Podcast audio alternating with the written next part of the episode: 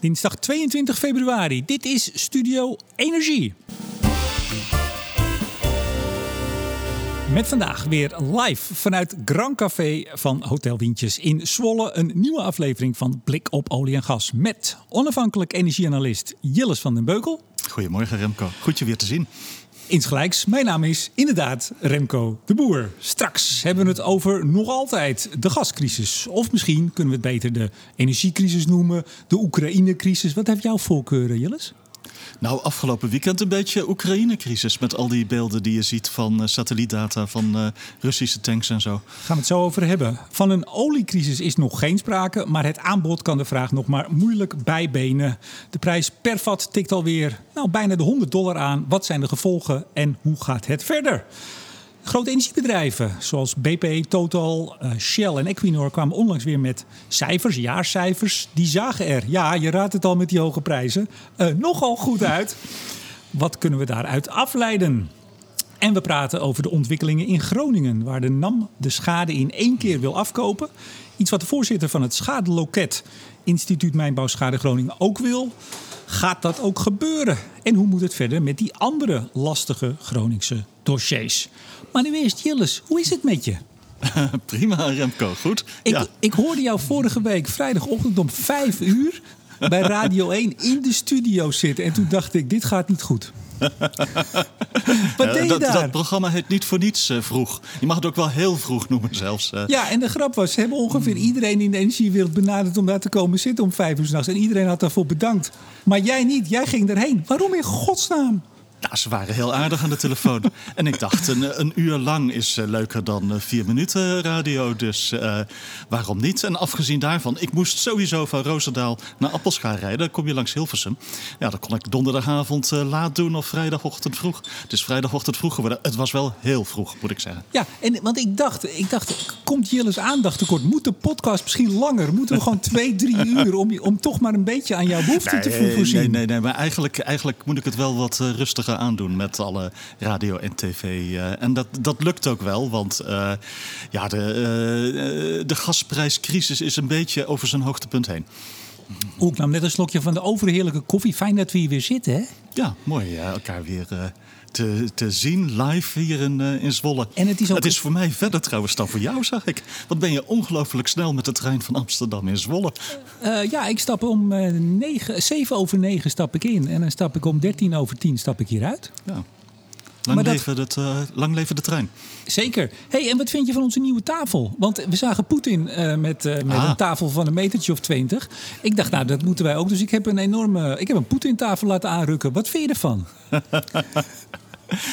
Ja, we zouden alle tafels in de brasserie hier op een, uh, op een rijtje kunnen zetten. En dan weet ik niet of we dan nog de lengte van de tafel van Poetin uh, bereiken. Hij zit in, hij zit in een COVID-bubbel, hè? Hij wil helemaal afgeschermd worden, zegt men, van iedere invloed om maar mogelijk COVID op te lopen. Ja, en ergens is dat tekenend. Want ja, wat je leest van de Rusland-specialisten zit de man sowieso een beetje in een bubbel. Waar maar heel weinig mensen meer doorheen komen. Behalve zijn oude KGB-vrienden. Ja, en, en die kring wordt ook steeds kleiner, begrijp ik. En dat zijn een beetje de houtdegels. Hè? Dat zijn die jongens die echt nog van de gestampte pot. We gaan eens even de Sovjet-Unie weer op het schild hijzen. Ja, die de Sovjet-Unie nog hebben meegemaakt uh, voor het einde in 1991. Ja, allemaal uh, mensen van zo tegen de 70, hè? Patrushev en uh, Bortnikov en hoe ze allemaal ook niet mogen heten. Maar oude vrienden van jou. Vrienden? Misschien vrienden van de show, maar... ja, je weet, Poetin is vriend van de show. Genoeg. Nou ja, laten we gewoon meteen maar doorgaan, hè. Ja, serieus, hè? is het nou nog een gascrisis, een energiecrisis, een Oekraïne-crisis, een beetje van alles wat? Nou ja, gascrisis en politieke crisis loopt nou wel door elkaar heen. Je ziet... Uh...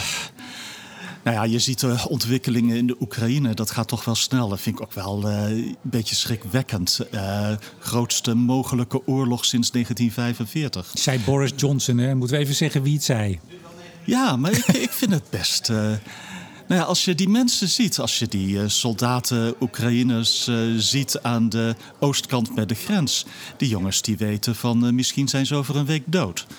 En, en, en ja, dat, dat, dat, dat doet Nou ja, dat doet ongetwijfeld heel veel met hun. Maar misschien ook een klein beetje met, met ons. In ieder geval met mij. Want- als je ze zo ziet. Nou, zeker, want we zien voor het eerst... Nou ja, Joegoslavië was, kwam natuurlijk ook al heel dichtbij... maar dat heb ik zelf wat minder van nabij meegemaakt. Ik volg dit iets beter. Je ziet gewoon dag op dag hoe een oorlog... want eigenlijk is het al oorlog, hè? Ik bedoel, ook al staan er nog Ja, geen een Russische wel. soldaten... het is eigenlijk Ja. gewoon oorlog met, met al die cyberattacks. Er wordt eh, langzaam een oorlog ingerommeld. Neerwaartse spiraal naar beneden. Heel, eh, heel langzaam. En, Met, en, eh, en ja. alles, alles grijpt ook in elkaar. Hè? Die paar honderdduizend paspoorten die de Russen hebben uitgedeeld al vorig jaar.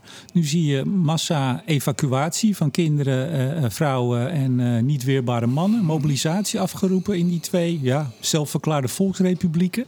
Ja. En straks is dat natuurlijk het ideale legitimatie voor Rusland om de bevolking, de Russen, te gaan beschermen. En geen Rus die wat durft te zeggen. Hè? De, de twee mensen die op het Kremlin protesteerden, werden gelijk opgepakt.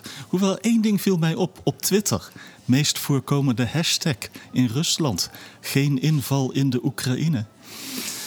Ja, Op Twitter kun je dat doen als anonieme eh, gebruiker. Ja. hey, maar even, ehm, laten we toch even bij eh, deze podcast houden. Olie op, eh, olie op. Blik op olie en gas. Ik ben de hele titel. Ik ben helemaal in de war. Ehm, nou, nog even de scenario's. Ik heb het laatst met Hans erover gehad. Hè. Die heeft voor ABN heeft hij vier scenario's gemaakt. De invloed van de, de crisis op, eh, nou ja, op eventueel de gasprijs.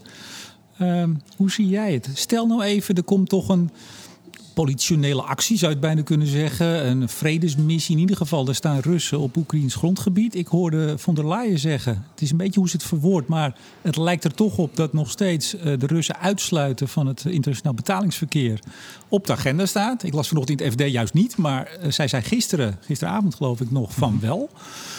Wat voor effecten kan dit op eh, de gasleveranties hebben?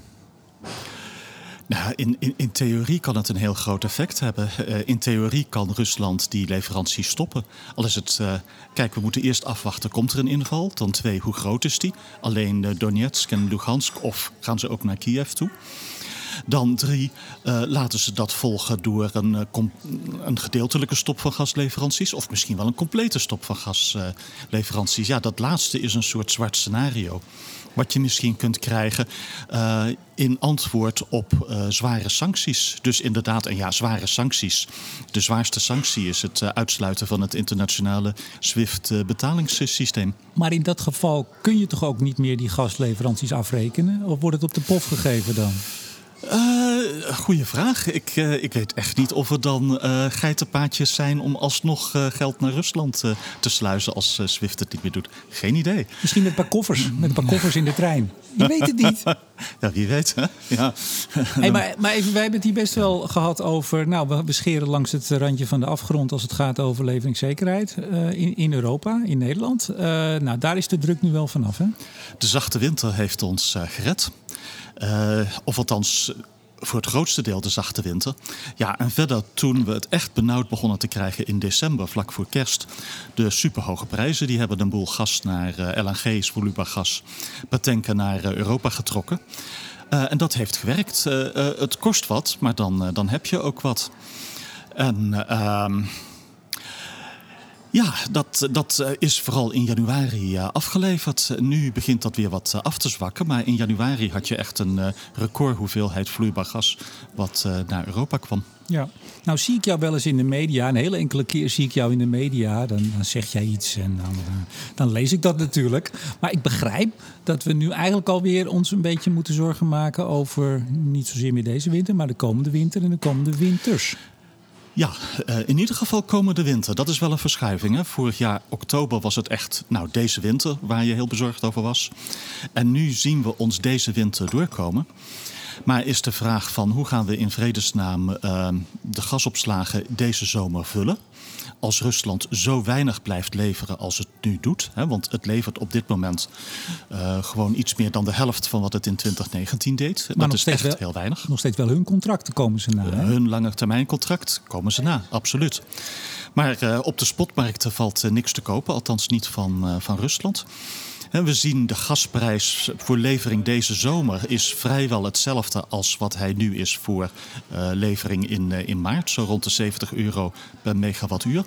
En dat is die ook eh, voor komende winter ook. En dat betekent van... ehm, ja, als het gas deze zomer zo duur is, ga je dan die gasopslagen goed vullen? Durf je dat aan als bedrijf om verschrikkelijk veel geld erin te steken om die gasopslagen goed te vullen? Nou, denk, Duitsland denkt aan een, een minimum om, om voor te schrijven, vul, graad van de in, opslagen. In Duitsland is het nieuws dat, uh, dat was van een paar dagen of een week geleden, van nou men werkt daar aan een regeling en die wil men ook in de lente of begin van de zomer bekendmaken voor een minimum vulgraad van de gasopslagen. Er is een oud plan trouwens, Duits plan uit 2014, 2015, uh, zoiets. Uh, ik denk dat ze dat van stal hebben gehaald en dat nu waar nodig aanpassen. Ik ben benieuwd wanneer het Nederlandse plan er komt. Ja, want we hebben minister Jetten.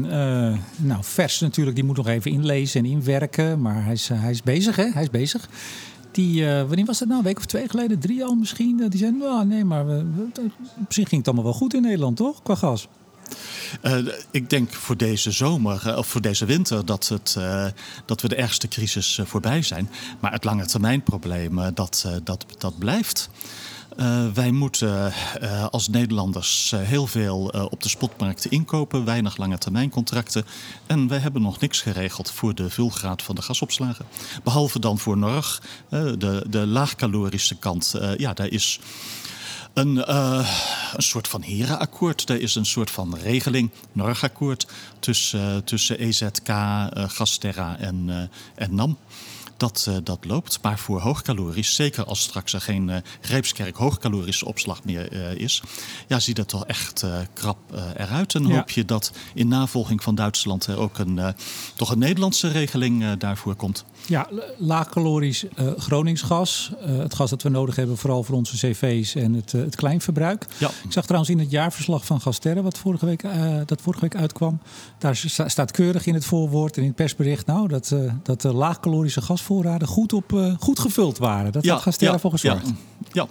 En dat, uh, dat, dat is ook zo. De situatie voor Norg de hele winter lang was een stuk beter dan de situatie voor uh, hoogcalorisch uh, en, en Greepskerk. Ja, maar ik, ik vind wel ook dat, misschien hebben wij er ook wel aan bijgedragen in deze podcast, maar ook wel in de media als het dan gaat over mogelijk tekort. Hè, we hebben, wij hebben het ook wel gezegd. Hè, van, nou, we hoeven ons thuis nog niet zozeer zorgen te maken. Het gaat er meer om hoogcalorisch. Je hebt het over de industrie als grondstof, uh, elektriciteitscentrales.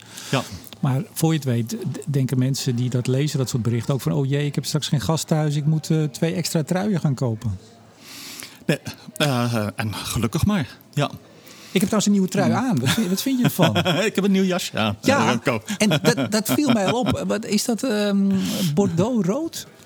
Ja, zoiets ja. Ja, ja en ja. dan denk ik, omdat ik jou eigenlijk nooit in een jasje zie... denk ik, nou, dit is het nieuwsuurjasje. het enige jasje wat ik heb zo ongeveer. Ja, daar komt het wel op neer, ja. Maar dat is, ja. toch, dat is toch het heerlijke voorrecht van uh, weggaan bij een groot bedrijf... en gewoon helemaal eigen baas zijn. Je kan in je, in je kabeltrui ah. lopen. Je kan altijd lekker je eigen ding doen. Remco, uh, ik had uh, bij Shell een das in de kast hangen voor noodgevallen. Als de baas kwam? Jaar. Als de baas kwam? nee, nee, nee, niet de baas. als, als de overheid kwam. Of de partners. Oeh. Ja? ja. Nee, Shell is best een informeel bedrijf. Je kunt daar rondlopen in uh, zwart leer hoor, als je wilt. Ja? Ja, werkelijk. Heb, je, heb, jij dat ook wel eens gedaan? Nee, maar ik heb het wel zien gebeuren. Oh. Eind jaren 80, begin jaren 90 al. Ja. ja, maar toen kon er zoveel meer in Nederland. Dat, ik bedoel, als je wel... Ah. Jaren 70, 80... Nee, maar serieus, hè? Als je nu ziet wat er allemaal niet kan en wat er allemaal niet mag... en iedereen voelt zich tegenwoordig al, al heel snel onveilig... als je ziet wat er toen allemaal kon... dan zijn we eigenlijk wel een beetje terug in de tijd. Ik weet het niet. Maar dat geheel terzijde. Ja. Hey, even nog ons, uh, onze Poetin-vriend en uh, zijn, zijn dikke maat uh, Xi Jinping. Die zijn, ah. die zijn dik, hè? En volgens mij, nadat wij de laatste keer dat ik bij jou in het prachtige mm. Appelschaar was... hebben ze weer een afspraak gemaakt over een pijplijntje te leggen. Ja, pijpleidingje erbij. Ja. Wat, voor, wat voor iets is dat? Dat is een uh, pijpleiding van het meest oostelijke deel van Siberië naar, uh, naar China. Dus dit is niet Power of Siberia 1, die ligt er al. Er is ook geen Power of Siberia 2. Misschien komt die er, misschien niet. Dat is degene die naar West-Siberië gaat. Dat is de echt interessante.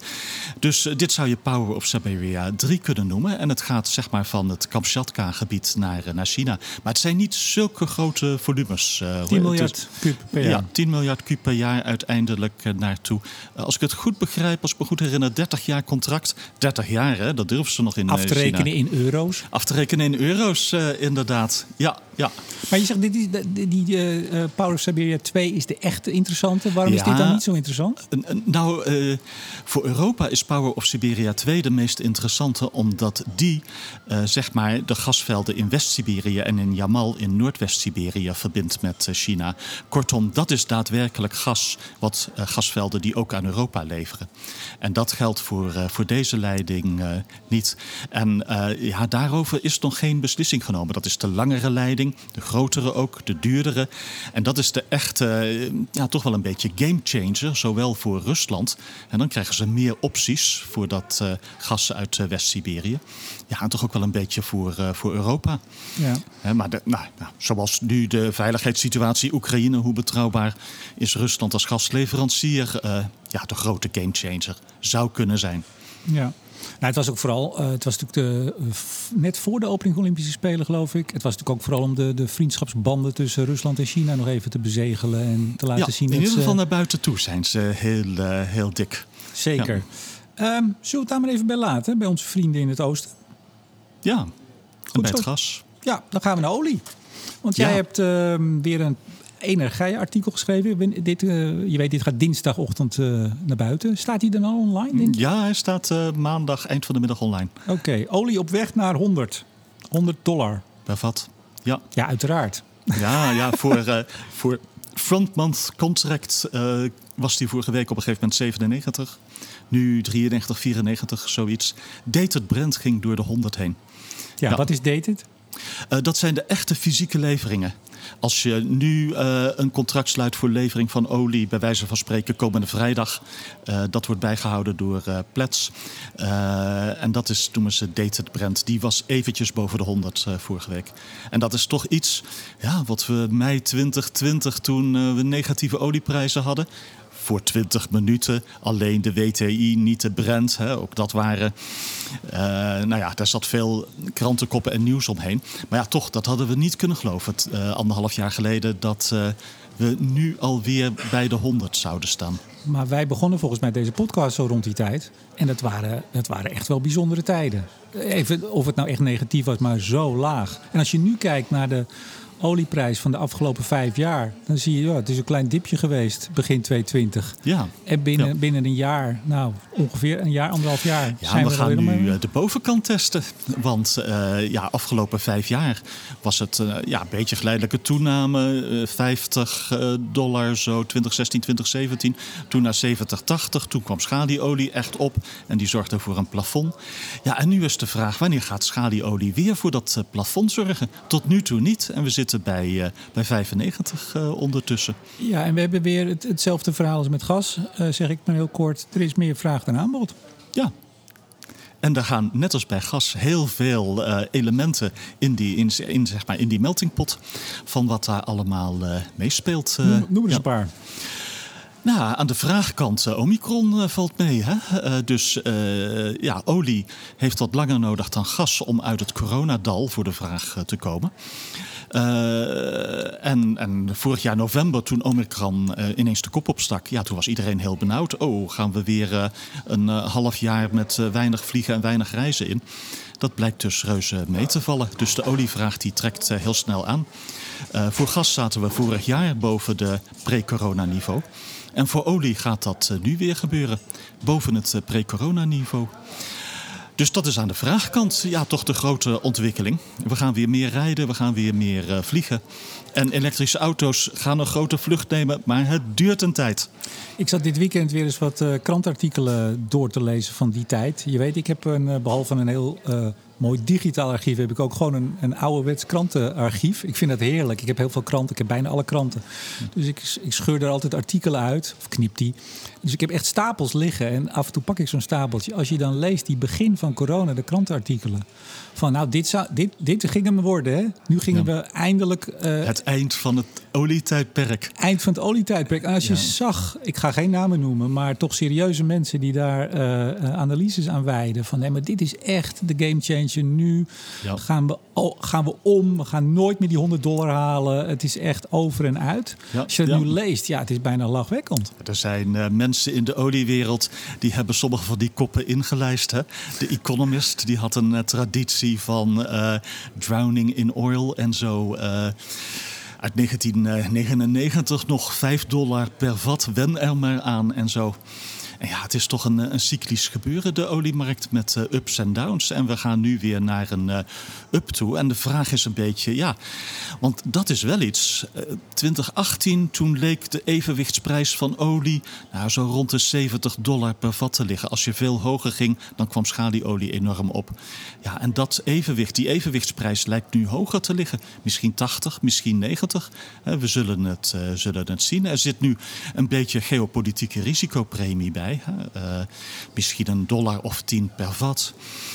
Maar toch, eh, we lijken nu weer op hogere niveaus uit te komen. En ja, de shells van deze wereld geven toch aan niet meer in olie te gaan investeren dan dat ze nu doen. Want dat is ja, toch ook wel iets wat, eh, wat, eh, wat meespeelt. Ja, We, we komen zo ook even bij Shell en de anderen met hun jaarcijfers. Eh, daar, eh, daar, daar klotst het geld weer tegen de plint, zou ik zeggen. Maar nog even terug naar de aanbodkant van olie. Ja, OPEC Plus, OPEC en Rusland samen. Die gaan nominaal elke maand 400.000 barrel eh, eh, per dag aan productie omhoog. Dat is een soort hamerstuk bij hun eh, meetings. Hè, van, Kwartiertje, hè, ze kwartiertje zijn- ze er klaar mee. Even voor de goede orde. Jillis. Ze zeggen dat ze het doen, want dat is nou een van de problemen. Ze redden het niet. Nee, althans sommige landen redden niet. Dus vorig jaar zag je Angola, Nigeria, die redden het niet om aan dat quotum te voldoen. Nou, en dit jaar zien we nog veel meer landen, en met name Rusland, die dat niet meer gaan Eh, dus als je kijkt van wat er gebeurt er met de eh, de reservecapaciteit en met name de korte termijn reservecapaciteit. Wat kun je snel eh, binnen relatief korte tijd aan extra productie doen?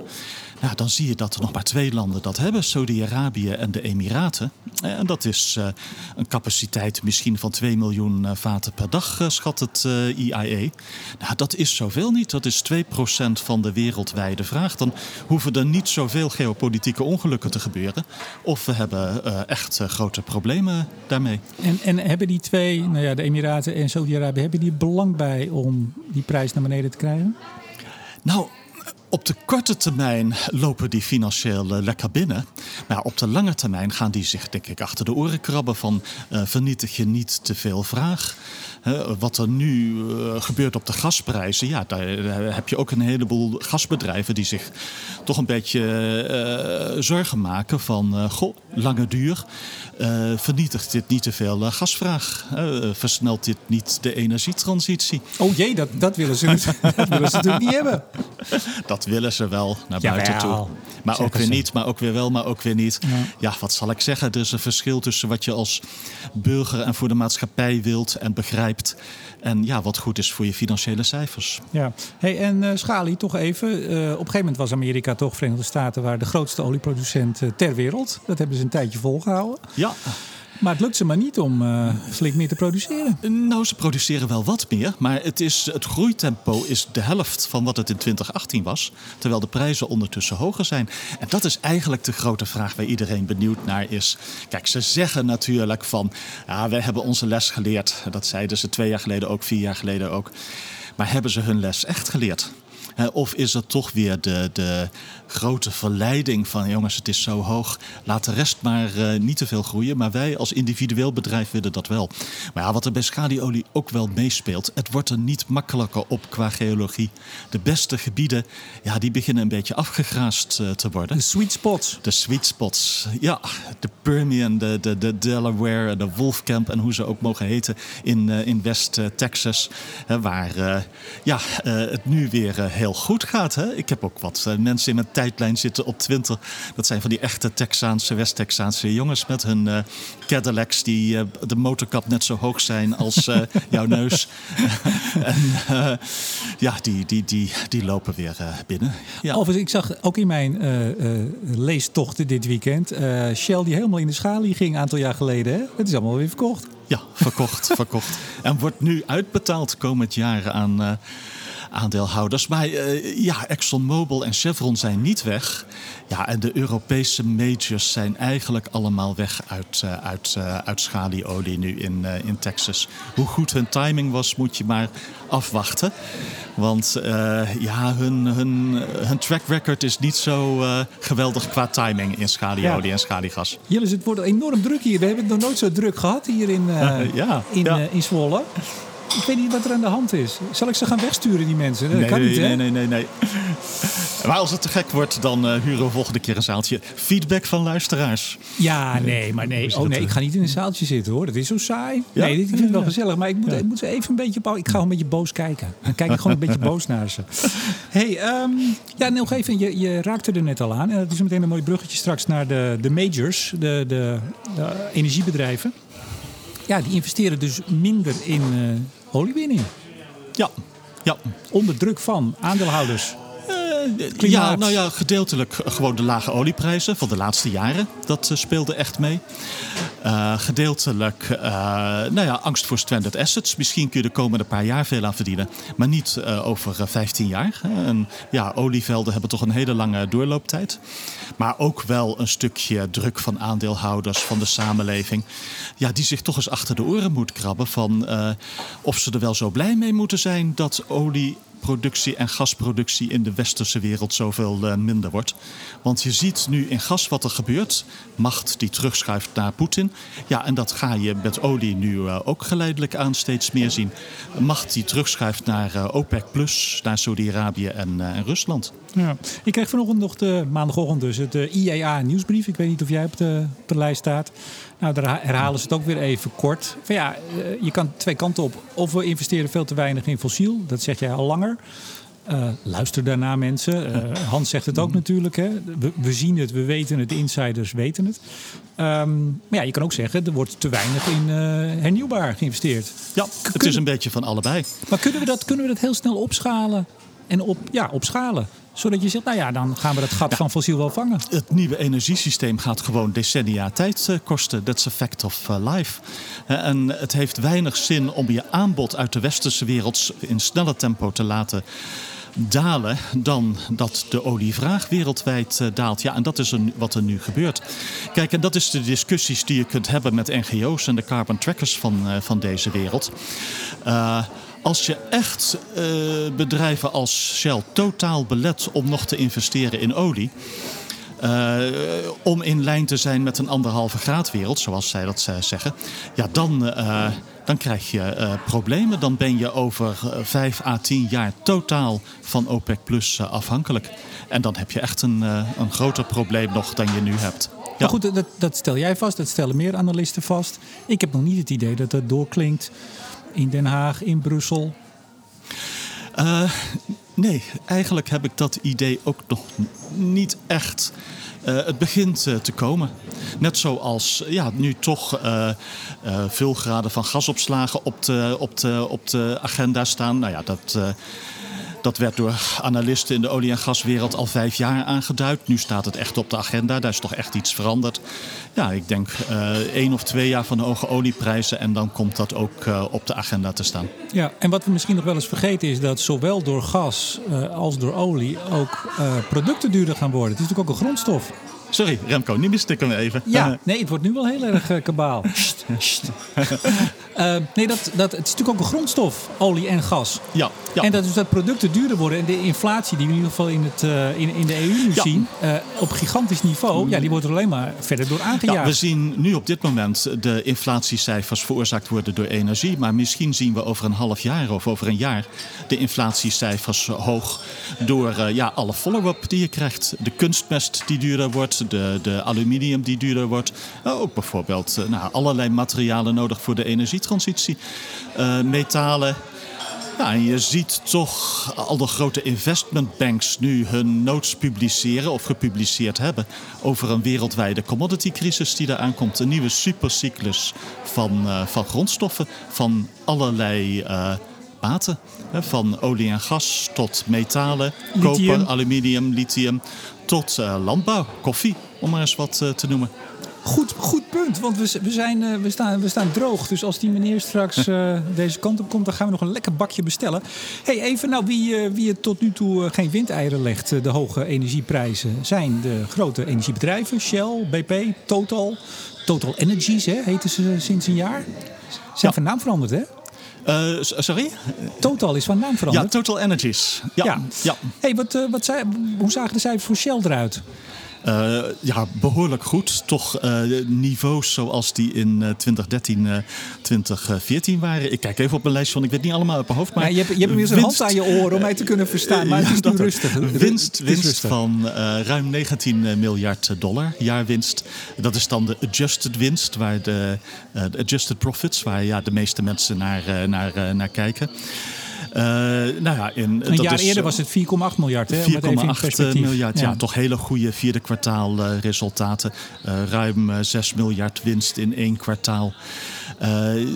Wat dat betreft ging het wat beter. De echt grote winstmaker was Integrated Gas en de LNG-business. Die had in het derde, kwaling, derde kwartaal een probleem.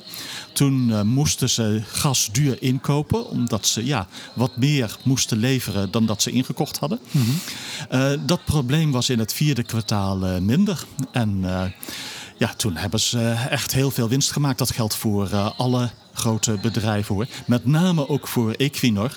Wat een soort Gazprom in het klein was. Hè. veel gas verkopen aan Europa.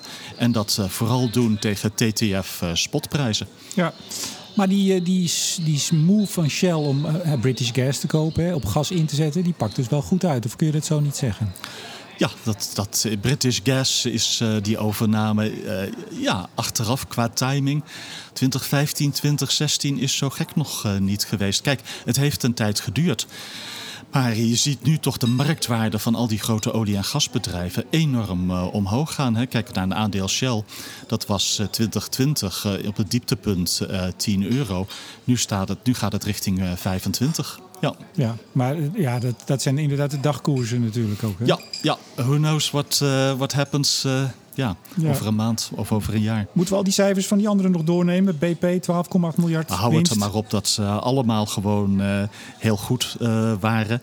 Maar ook allemaal toch een beetje, zeker de Europese majors, dezelfde lijn trekken. Van hé, hey, wij gaan niet op nu uh, razendsnel heel veel weer terug investeren in olie. Wij gaan door met onze strategie om op de lange termijn, beetje bij beetje, naar net zero uitstoot te gaan in 2050. En daar houden ze allemaal aan vast. En dat is een, een lange termijn strategie over een termijn van decennia. Ja, die dit soort cycli in de olieprijs van jaren ja, ver, uh, ver overstijgt. Al die Europese majors zijn echt uh, om met hun uh, strategie. Ja, ik kwam nog een berichtje tegen dat Total Energies en Chevron die Myanmar gaan verlaten om de mensenrechten situatie daar. Ja, ja. Is, ja, dat, dus, zie je dan toch ook dat dat soort bedrijven anders dan vroeger, uh, toen ze natuurlijk, nou ja, niet natuurlijk, maar toen ze in alle landen zaten waar ze wat geld konden verdienen en wat minder keken naar dat soort zaken, zie je daar ook een meer een bewustzijn ja. en druk van aandeelhouders? Absoluut, absoluut. Je ziet eigenlijk dat exploratie naar olie en gas zich uh, concentreert op een heel beperkt aantal gebieden nu. En dat moeten gebieden zijn waar ja, dingen kloppen. Zowel aan de kostenkant als aan de geologiekant als aan de politieke risicokant. En als het aan de politieke risicokant echt niet klopt, dan kan dat ook een uh, reden zijn om daar uh, niet meer uh, aan te beginnen. Maar bijvoorbeeld Nederland heeft nu een soort intentieverklaring met Namibië gesloten om, om, waterstof deze kant op te halen. Mm. Met wie heeft Nederland ondertussen geen intentieverklaring uh, gesloten of andere EU-landen? Ja. De kans is natuurlijk wel dat je in landen die uh, helemaal aan het begin staan van een, een, nieuwe economie, zoals in Namibië dan misschien een mhm. waterstofeconomie, ja, dan moet je ook maar afwachten of daar regimes aan de macht blijven die uh, met die verantwoordelijkheid en die wilde om kunnen gaan. Ja. Of je komt ja. weer in een situatie waarin je met regimes te maken hebt waarvan je zegt, nou, misschien liever niet. Ja, en in Nederland kijken we natuurlijk vooral naar Suriname. Daar gaat de olieproductie in 2025 beginnen.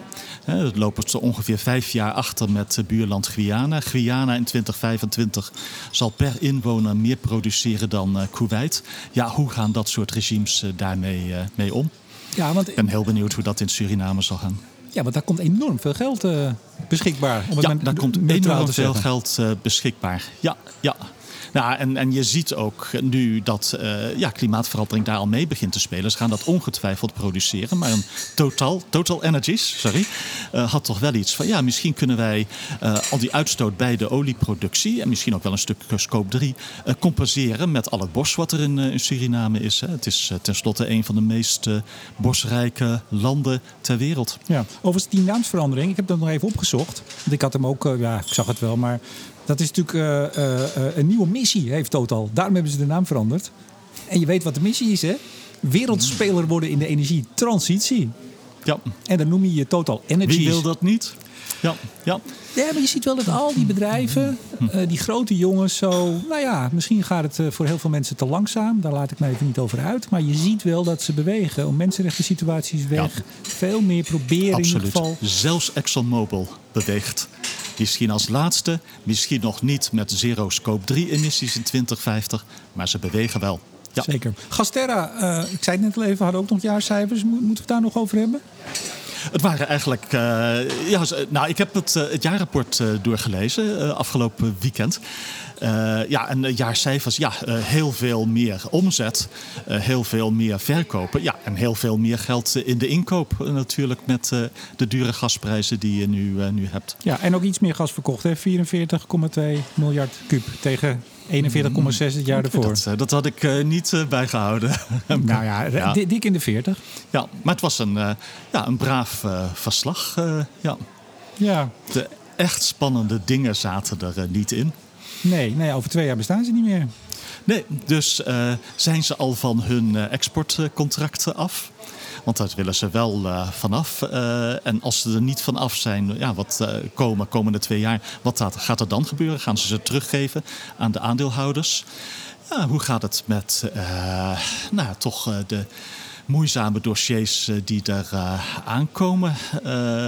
ze moeten gaan uitrekenen hoeveel de staat aan de NAM moet betalen voor, voor NORG, de opslag van laagcalorisch gas. Dat uh, wordt gedaan om uh, Groningen gasproductie te kunnen verminderen.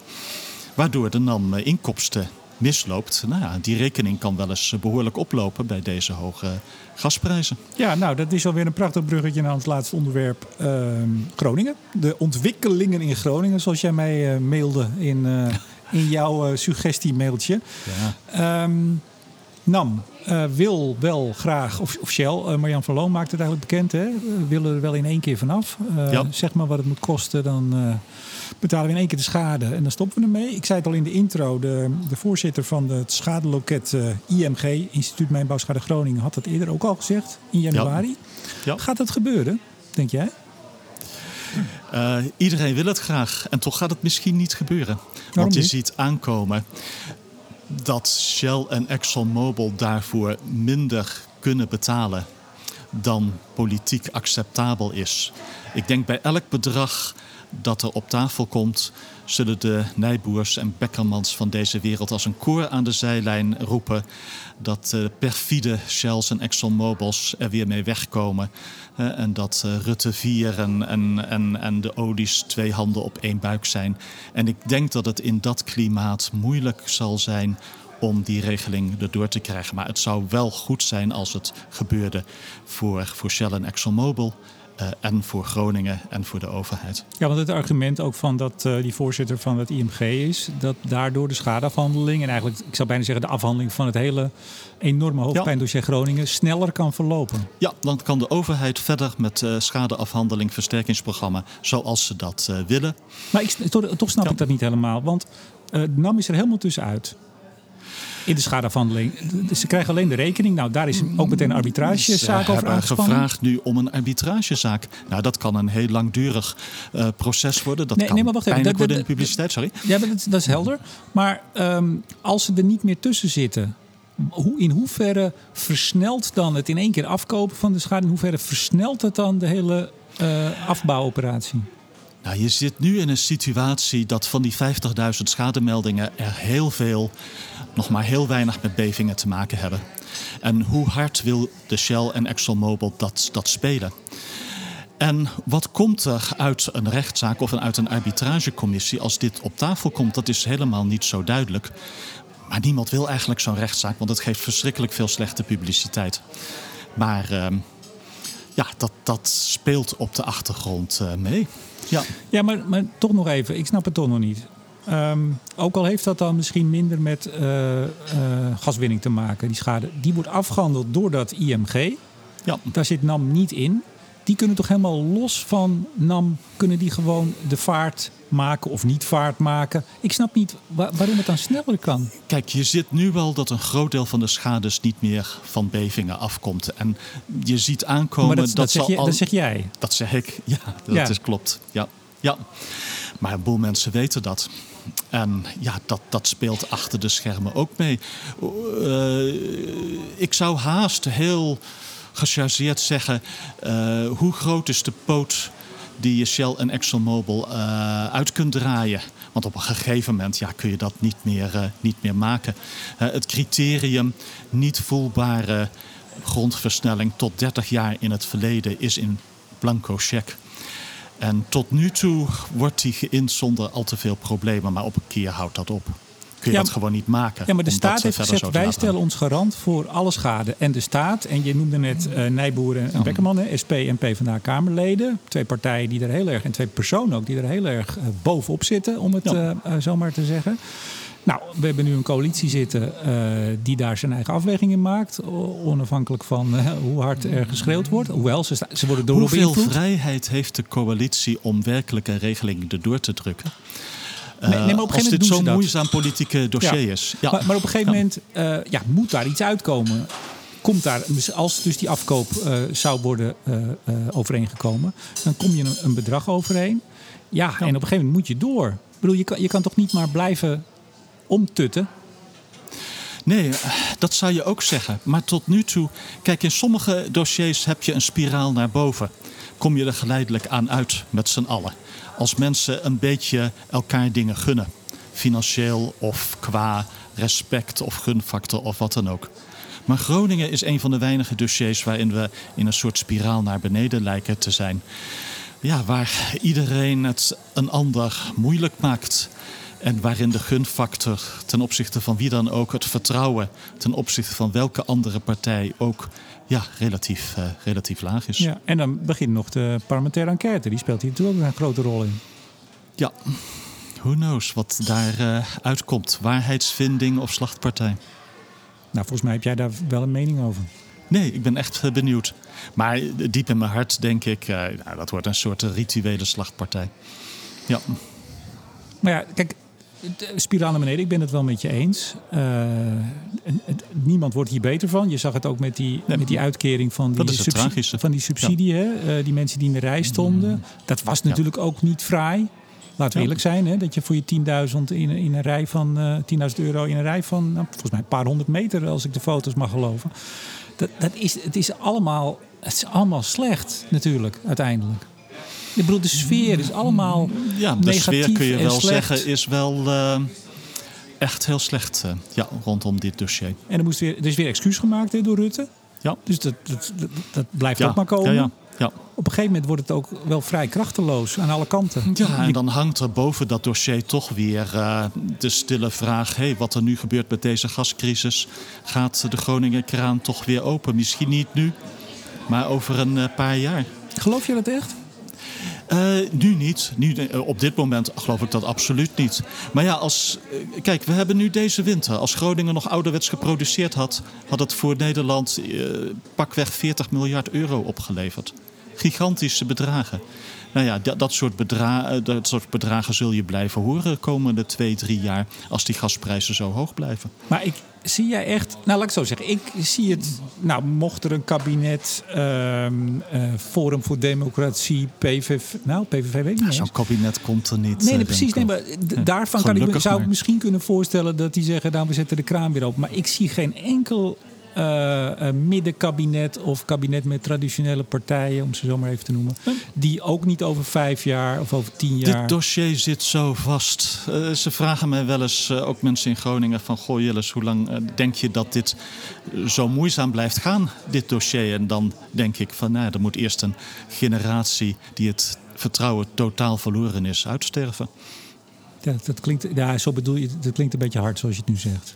Ik bedoel niet dat ze dood moeten. Nee, precies. Nee, voor, nou ja, weet je, Ik zelf ook niet. Er wordt naar deze podcast geluisterd ook door mensen die eh, het allemaal maar niks vinden wat wij hier zeggen of wat jij hier zegt. Ja, dit kan, verdwijnen. dit kan je precies. Dit, Ja. Er moet een nieuwe generatie komen die eigenlijk dit allemaal niet meer weet. Die, hè, ja. Ja. gewoon een nieuwe generatie die niet eh, belast is. Maar ja, dit is, dit is echt, wat, wat heeft Rutte toen genoemd, kabinet? Hè? Een on-Nederlands. Ik ben het even kwijt. Maar echt Een on-Nederlands falen.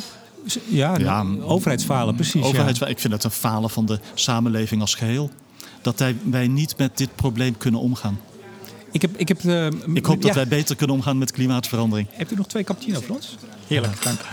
Ehm, ja, nou ben ik even van mijn apropos af. Oh ja, nee, ik, ik heb eh, begrepen, ik hoor in, eh, in Den Haag, in de wandelgangen... dat er deze week ook wat meer bekend wordt over hoeveel gasten er nog gewonnen moet worden. Vuilbrief is natuurlijk eh, druk bezig om te zoeken eh, eh, om minder, minder meer te produceren in Groningen. Ja. Ehm, de 7,6 die nog in eh, de brief van Blok stond, vlak voor de kabinetswissel, zou ik maar zeggen. Ehm, de verhoging van 3,9 miljard kuub. Hè? Ik begrijp dat het eh, een stukje lager gaat uitvallen. Ook hier worden we gered door de zachte winter. Zeker. Absoluut, ja. Dus ehm, nee, dat, dat, dat gaat hier eh, enorm schelen. Ja. Nou, Ja. ik begrijp dat er deze week eh, wellicht nieuws eh, overkomt. Oké, dat heb ik nog niet gehoord. Ja, ik, had trouwens ook, ik had trouwens ook, had je dat nog gezien dat eh, CDA en ChristenUnie pleiten... als er meer gas uit eh, Groningen moet komen, dan moeten de opbrengsten naar de Groningers. Had je Ja, dat nog meegekregen? Eh, ja, had ik gezien. Ja, mooi. Ja, toch- toch wel voor, voor zoiets. Maar hoe ga je dat verrekenen, dacht ik meteen. Ik, ik zou zeggen, eh, eh, gooi het gewoon over de muur naar eh, provinciale staten. Zonder al te veel voorwaarden. Hooguit misschien met de leidraad van ja, je wilt in de mensen in, in Loppersum wat meer doen dan eh, voor de mensen in Groningen stad, bij wijze van spreken. Maar voor de rest laat het maar aan hun over. Kijk nou toch uit, Gilles, wat je nu weer zegt. Dan krijgen we allemaal boze mensen achter. Ja, laat ze, laat ze inderdaad een mooie verdeling Boze mensen zijn er toch, maar dan zijn ze misschien boos in Groningen. Op Groningen in plaats van op Den Haag een keer. Ja. Maar ga je dan echt gewoon een prijs eh, per kuub eh, van nou, dit verdienen we eraan. Dat is vrij makkelijk te zien. En dat gaat Ja. gewoon in zijn geheel eh, richting eh, provinciale staten. Of eh Ja, gedeputeerde wat mij betreft wel. Ja. Van, eh, kijk, eh, NAM kon dit dossier niet oplossen. De overheid kon dit dossier niet oplossen. Laat ze het maar proberen in Groningen. Is eh, dat soort dingen op te lossen. Ja, denk je dat dat kan? Want dan zouden we misschien... Nee, misschien niet. Maar eh, nou ja, toch een, een provinciale staten staat eh, dichter bij de bewoners daar, mag ik hopen, dan, eh, dan Den Haag. Nou, dat zou dan misschien die spiraal toch eh, weg van naar beneden kunnen keren. Oei, ik heb mijn twijfels. hey, hebben we nog iets voor de vooruitblik? Eh, ik heb helemaal niets, eh Remco. ook niet. Nee, ik ben toe aan lente. Mooi Ja? weer. Ja, want jij, jij gaat ook in het voorjaar ga jij even een tijdje weg. Hè? Want jij bent niet bij onze grote eh, eh, quiz, de Studio Energie kennis... eh, Klopt. kennisquiz met Martien Visser. Ben je weg? Ja, tenzij ik voor één keer terug kom vliegen. Maar eh, nee, dat kan ik niet meer maken. Ho, ik, ho, ik- ho. oh, sowieso, ik vlieg, ik vlieg niet meer. eh, ik wou net zeggen, jij vliegt toch niet? Nee, ik vlieg niet meer. Nee, laatste keer is echt wel drie of vier jaar geleden. Maar ben je, ga je dan zo ver weg dat je moet vliegen om even terug naar Den Haag te komen? Jazeker, ik wil mooi weer en mediterranezing. Oh. Maar dan kan je toch wel met dat autootje. Jullie hebben een autootje, twee autootjes zelfs. Hè? Want dat is, wel, dat is wel grappig. Wij wonen dus in het centrum Amsterdam. Jij woont in eh Je hebt, Ja. je hebt, als je een beetje buiten woont, heb je altijd nou, twee auto's nodig. Jij bent sneller in, eh, in Zwolle met het openbaar vervoer dan, eh, dan ik met de auto. Laat staan met het openbaar vervoer, eh, Remco. Want jullie Ja, hebben ook nog een campertje, toch? We hebben een klein caravannetje. Oh, Een- Een, kipshelter, de mooiste caravan die er is. Met een hefdakje. Worden gemaakt in Hogeveen, hier vlakbij. Is jouw, is jouw werk trouwens, zit ik eens te denken. Ja, vorig jaar zei je dat je ontzettend druk was met, met rapporten maken. Dat moest in februari klaar. Ja, Toch? ja dat is een beetje Is- uitgesteld, moet ik tot mijn Oh. schande bekennen. Door jou dus. ja, ja, ja, ja. Afgelopen winter was toch met alles wat er gebeurde op de gasmarkt... eh, heeft eh, me veel eh, tijd gekost. Toch wel. Ja, als jij in al die radio- en tv-studio's gaat zitten, dan dat kom je Vijf uur s ochtends, heel vroeg. De Diederik Gommers van de energietransitie. Maar Oei, het, is, oei, oei. het is wel mooi, toch? Gewoon overal je mening kunnen geven. Het, eh, lange, lange programma's zijn mooi, net als podcasts. Ja, nou, we zitten volgens mij nu op zo'n eh, bijna 50 minuten. We gaan afronden. Dat is een mooie tijd. Tot 50 zover. minuten. Ja, en de koffie komt eraan. Tot zover deze aflevering van Blik op olie en gas met onafhankelijke energieanalist Jilles van den Beukel. Klopt. nou doen we dit zo vaak. Nou, nou heb je weer Ik had even zo gauw niks, uh, Remco. Ja. We doen hem even over. Tot zover deze aflevering van Blik op olie en gas met onafhankelijk energieanalist Jillis van den Beukel. En uw podcast-host Remco de Boer. En mijn naam is Remco de Boer. Ja, dat heb ik hier nou eenmaal staan. Graag tot de volgende keer.